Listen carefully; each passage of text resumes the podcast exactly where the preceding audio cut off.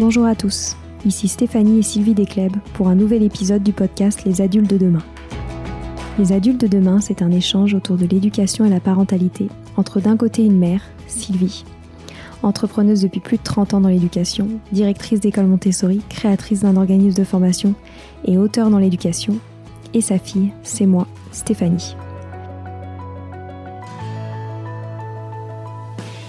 Les semaines, nous invitons des experts, des personnalités remarquables ou de simples passionnés qui partagent avec nous la même envie d'offrir le meilleur aux enfants. Car comme le disait si bien Maria Montessori, l'enfant est l'avenir de l'homme.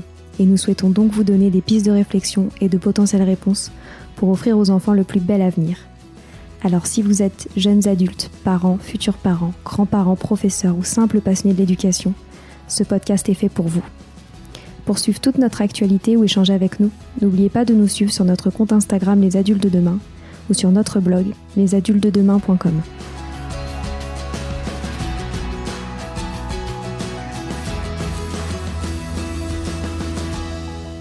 Bienvenue sur les pauses éducatives de Sylvie, un nouveau format de podcast en plus de nos discussions quotidiennes. Dans cette nouvelle série de podcasts courts, Sylvie nous décrit des exercices, des activités ou des applications concrètes à mettre en place avec ses enfants, à la maison ou en classe, en lien avec l'éducation et la parentalité. L'idée est que vous repartiez avec encore plus d'idées à mettre en place dans votre quotidien pour égayer votre vie et celle des enfants. Alors bonne écoute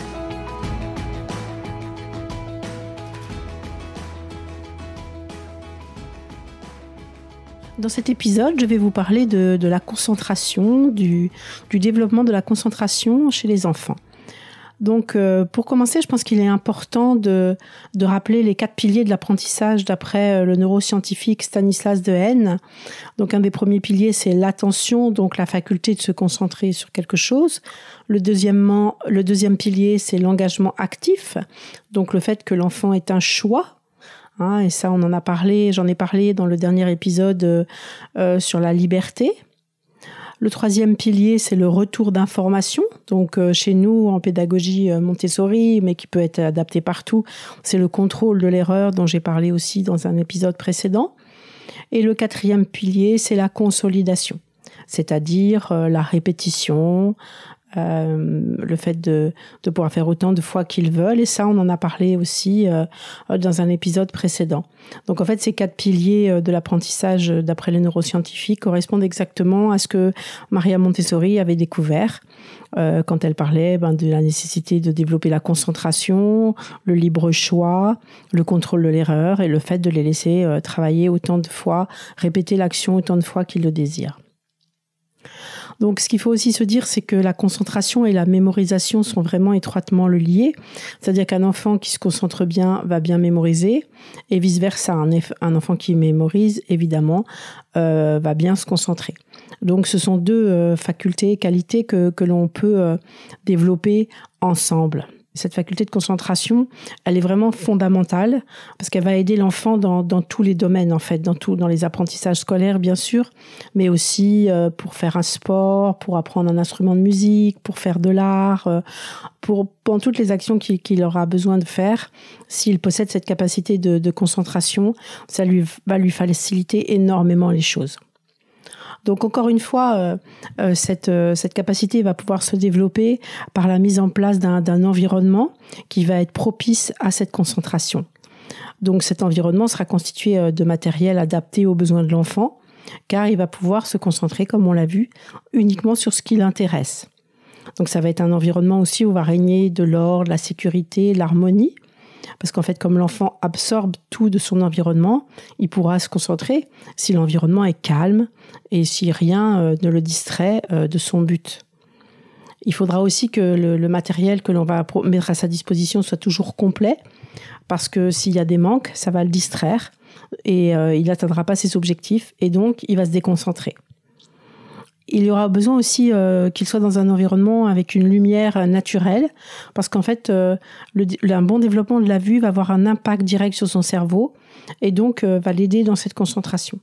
Donc ce sera bien de privilégier des pièces assez lumineuses avec des grandes fenêtres. Aussi de le mettre dans, un environnement euh, avec des éléments naturels, hein, des plantes, des bouquets de fleurs, euh, des, images, des posters de, paysages apaisants, de, des belles œuvres d'artistes, euh, des animaux. Et toutes ces images devront toujours être mises à la hauteur de l'enfant. Hein. Rien ne sert de les mettre très haute pour l'adulte, si on veut que ces images apaisent l'enfant et donc le mettre dans un, climat de, propice à la concentration, il faut que ces images soient mises à la portée de, ses yeux afin que, que ça, ce soit apaisant pour lui. Il faudra travailler aussi sur, sur la couleur des murs, hein, soit un blanc, pas vraiment blanc-blanc, mais, mais légèrement pastel, parce que ça aussi, ça va ça va favoriser la concentration et il ne sera pas perturbé par des couleurs vives ou par des couleurs euh, criardes. Il est important aussi de, ne pas lui mettre de musique euh, en fond parce que la musique va le distraire. La musique, c'est quelque chose qui, doit se passer à un moment où on dit là, on écoute de la musique. C'est un moment privilégié pour la musique qui fait partie de la routine de la journée. Mais on va pas lui mettre de la musique pour qu'il se concentre. Ça va être un élément qui va le, déconcentrer. Comme on l'a vu déjà, c'est important que le matériel qu'on va lui mettre à disposition ou les activités soient euh, toujours à la, place à laquelle il pense les trouver. Donc toujours à la même place. Parce qu'en fait, il va, il va, il va se focaliser son, son intérêt sur une activité qu'il a envie de faire. Il faut qu'il la trouve facilement pour qu'il reste justement dans cet état de concentration. Donc le matériel concret va être très important parce que pour, euh, pour se concentrer, euh, il a besoin de, de, faire travailler ses sens et sa main. Il faut lui proposer des objets, donc du matériel qu'il va pouvoir euh, tenir dans ses mains, qu'il va pouvoir manipuler, qu'il va pouvoir sentir, goûter, écouter, regarder, parce que ça va vraiment aussi passer par ses sens. Ensuite, comme d'habitude, l'attitude de, l'adulte va être encore primordiale. Bien sûr, l'attitude dans, la connaissance des, phases de développement de l'enfant, de ses périodes sensibles, mais aussi dans l'observation qu'il va faire de lui. Parce qu'en fait, en fonction de ces observations, l'adulte va mettre en place dans l'environnement euh, tout un matériel concret qui va plaire à l'enfant, qui va coïncider avec ses besoins. Et du coup, comme ça coïncidera avec ses besoins, il va pouvoir faire son choix et ce choix va permettre le développement de la concentration il faudra essayer, d'éviter de, mettre de la pression à l'enfant. Parce que si, si l'adulte met de la pression, ça va générer un stress. Et tout stress va, nuire à la concentration.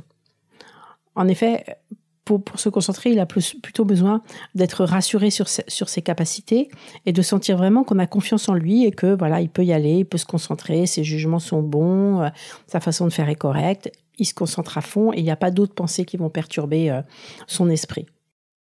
Parce qu'en effet, s'il a peur, par exemple, du jugement euh, ou des représailles d'un adulte, en fait, il va, il va juste se focaliser sur sa tâche en disant euh, euh, il faut que je fasse correctement pour, pour générer une attitude positive de l'adulte.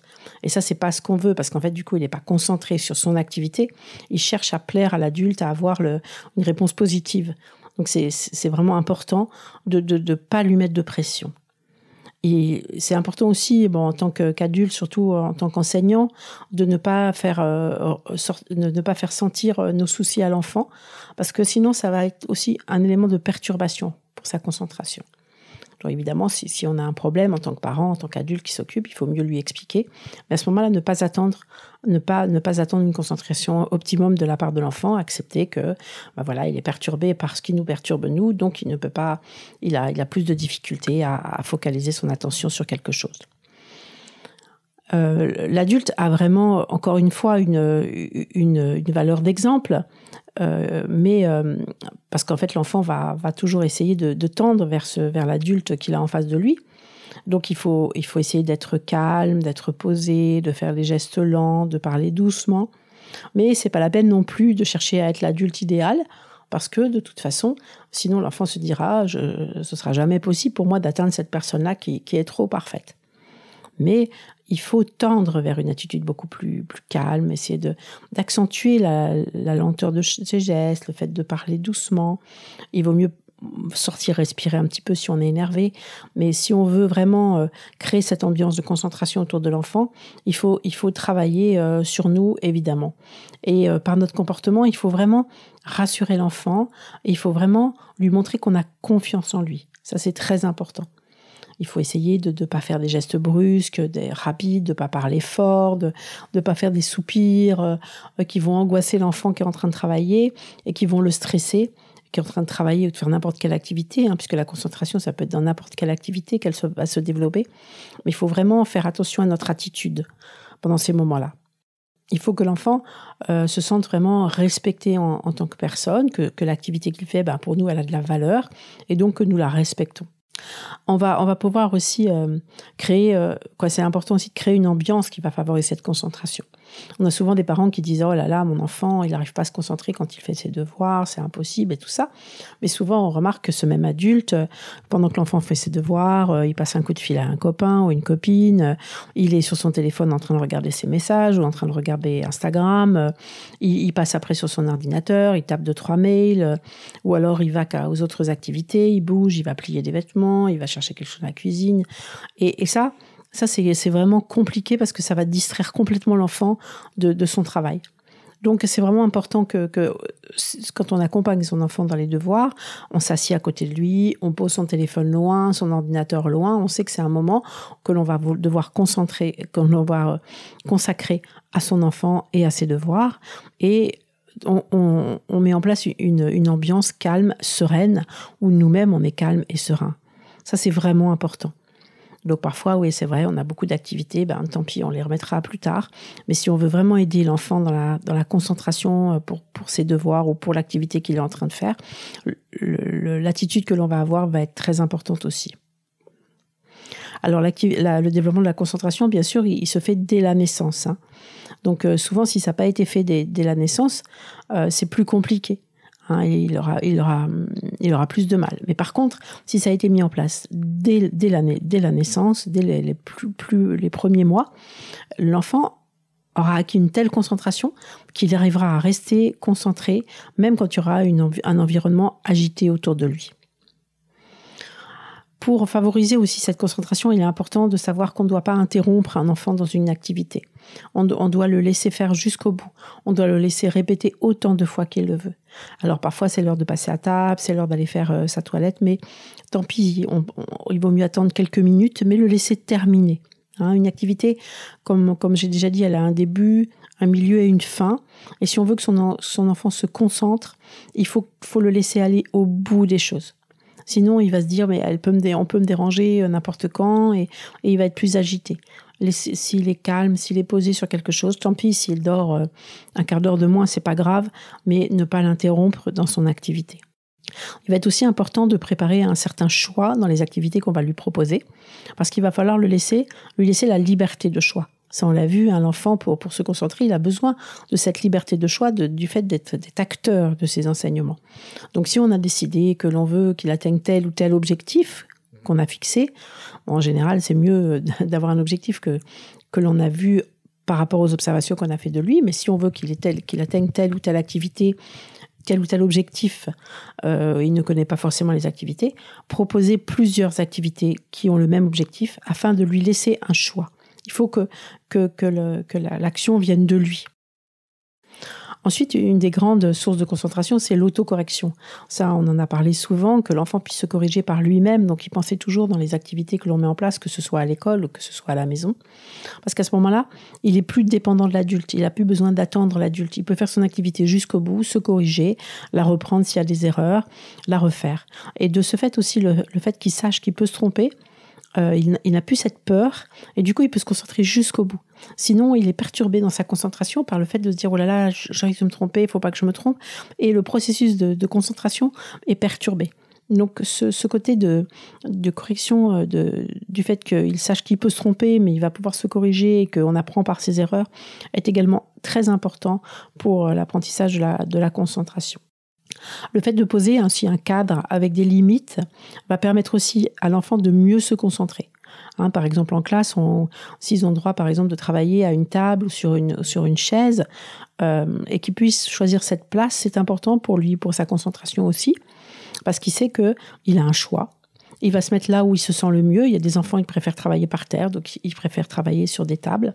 Et comme il aura fait ce choix, ça va favoriser aussi sa concentration. Comme on aurait mis aussi en place des, limites euh, par rapport aux autres, hein, que ce soit à la maison, que ce soit en classe, il sait que ces limites étant posées, on doit respecter, on doit le respecter quand il fait son travail.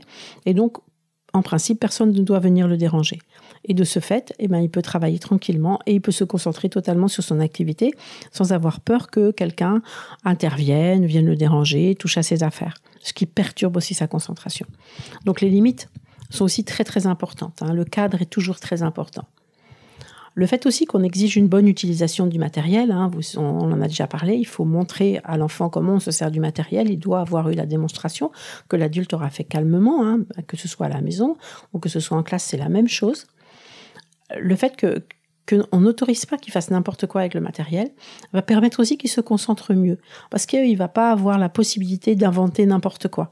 Il sait que si on lui montre une certaine façon, c'est mieux de le faire de cette façon. Du coup, il se concentre sur cette façon de faire et il n'est pas distrait par autre chose. Évidemment, parmi les limites à fixer, il y a le fait, il y a l'utilisation des écrans, qui, est quand même quelque chose qui, nuit beaucoup à la concentration des enfants et qu'il va falloir, il va falloir en limiter le temps énormément. Évidemment, euh, on peut leur en laisser un peu quand ils grandissent, mais en limitant l'utilisation de ces écrans. Ça, ça pourra faire l'objet d'une autre, d'une autre série, d'une autre, d'un autre épisode faut pas oublier aussi euh, la chose très importante de, cette pédagogie, c'est une seule difficulté à la fois. Et ça, c'est valable aussi pour tout. Hein. C'est pas valable pour la pédagogie Montessori, c'est valable pour toute activité. Il est important qu'il y ait qu'une seule difficulté à la fois. Parce que de cette façon-là, l'enfant, il va se concentrer sur une tâche. Et, euh, et ça, c'est très important. Donc, quand il y a, par exemple, une activité qui nécessite plusieurs étapes, qui sont longues et qui vont lui demander beaucoup d'efforts, euh, n'hésitez pas à la découper et à faire en sorte que à chaque fois, il y ait une activité. Et puis, on met en place autre chose quand cette, cette difficulté est acquise. Et on en intègre une autre, et on en intègre une autre. Mais c'est vraiment important de compartimenter en plusieurs étapes courtes et faciles à réaliser, afin que l'enfant se focalise sur cette action. Et du coup, il l'acquiert et puis il peut intégrer la difficulté dessus et à ce moment-là, il se concentre sur chaque, activité parce qu'il sait qu'il va pouvoir réussir et donc en se concentrant un maximum, il va pouvoir y arriver. Une certaine, une certaine, liberté de mouvement aussi est importante pour le développement de la concentration, mais de la même façon, c'est une liberté cadrée. Hein. Euh, l'enfant peut pas faire n'importe quoi. Donc c'est pour ça qu'on fait pas mal d'exercices comme marcher sur la ligne, comme euh, marcher sur la ligne avec quelque chose, parce que cette façon de se déplacer va aussi être importante et va aussi les aider dans la concentration. Parce que le fait de faire attention à leur, à leur façon de se déplacer, leur façon de marcher doucement, etc., vont les aider aussi beaucoup parce que ça aussi, ce sont des activités qui vont aider pour la concentration. On fait aussi cette activité qui s'appelle le jeu du silence, qui est très importante aussi euh, pour la concentration. Hein, c'est un jeu, hein, c'est vraiment pas une activité qu'on fait pour, les, pour calmer les enfants. C'est un moment où on va, on va demander aux enfants euh, de faire, de faire silence et de d'écouter, quand le silence sera là, tous les bruits qu'ils entendent autour d'eux.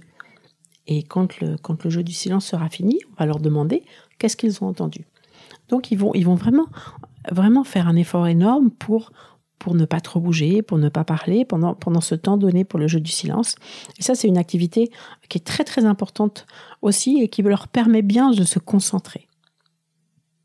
Alors le travail de la main va, être, va vraiment aider beaucoup au développement de la concentration. Hein, c'est en observant de faire un geste juste et en s'entraînant encore et encore que l'enfant va vraiment bien apprendre à se concentrer. Et pour, et pour ça, il faut le laisser vraiment faire tout seul avec ses mains, ne pas l'aider, le laisser faire tout seul. Donc, toutes les activités euh, que l'on appelle, nous, de vie pratique et de vie sensorielle, elles ont un de leurs objectifs, entre autres, c'est le développement de la concentration. Donc n'hésitez pas à mettre beaucoup de ces activités en place chez vous, parce que vraiment, c'est des activités que l'on peut faire à partir de, 15 mois, mais que l'on peut faire très très tard, hein, vers jusqu'à 9 ans, 10 ans, et qui vont être excellentes pour le développement de, la concentration. Tout ce qui fait intervenir la main, le geste, l'essence, ça va être vraiment très important pour la, pour la concentration. Parce qu'un enfant qui a un bon contrôle de ses mains, il va pouvoir se concentrer pendant très longtemps sur l'activité qu'il aura choisie. Il va prendre plaisir à perfectionner son geste et à affiner sa motricité fine toujours de plus en plus. Et comme il y prend plaisir, il se concentre et il, optimise encore ses facultés de concentration. Et comme on l'a vu aussi dans la pause éducative sur le développement des sens, l'enfant qui aura appris grâce à, tous ses sens à aimer son environnement, à en percevoir toutes ses beautés, toutes ses subtilités, il se concentrera encore mieux dans ce milieu parce qu'il s'y sentira bien, il se sentira à l'aise, il se sentira apaisé et donc il pourra se concentrer. Donc, comme je disais, on, peut travailler la concentration des tout petits.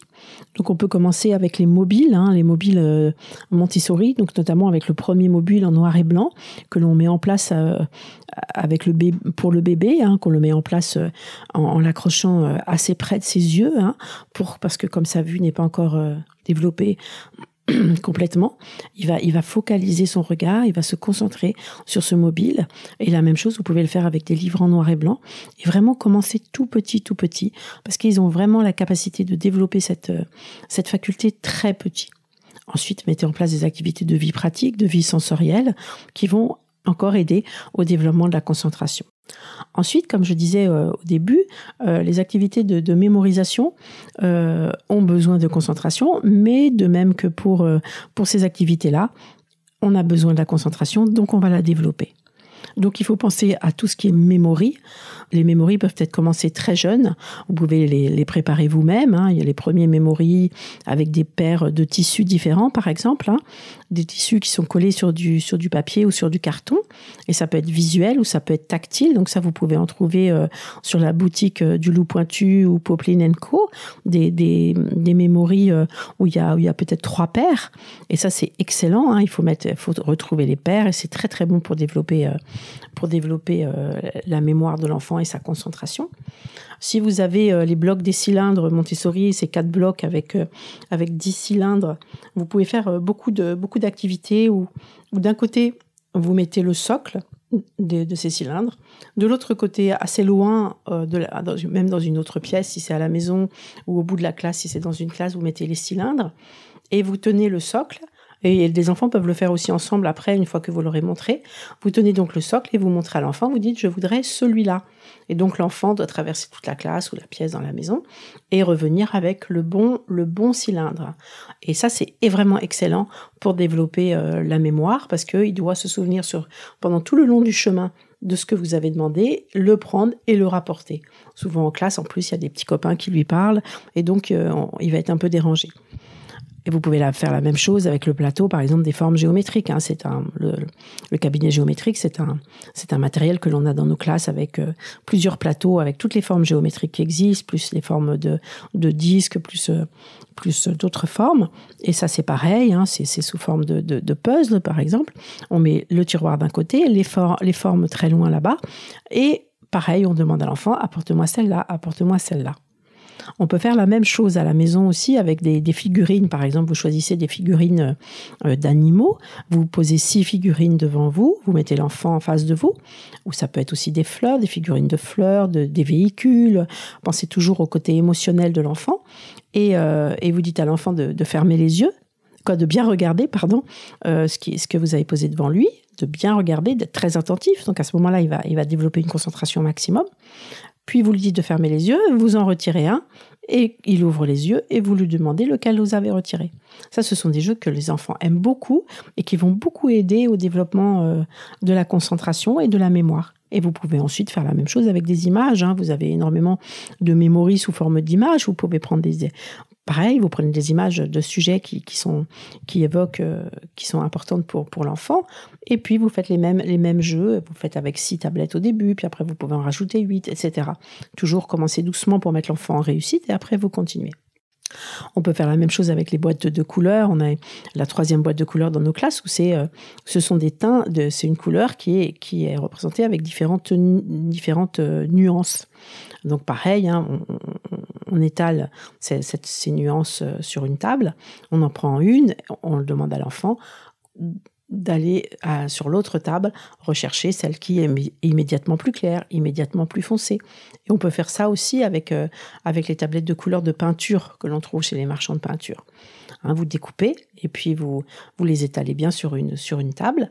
Vous en prenez un, vous éloignez et vous dites à l'enfant maintenant je voudrais celui qui est immédiatement plus clair, immédiatement plus foncé.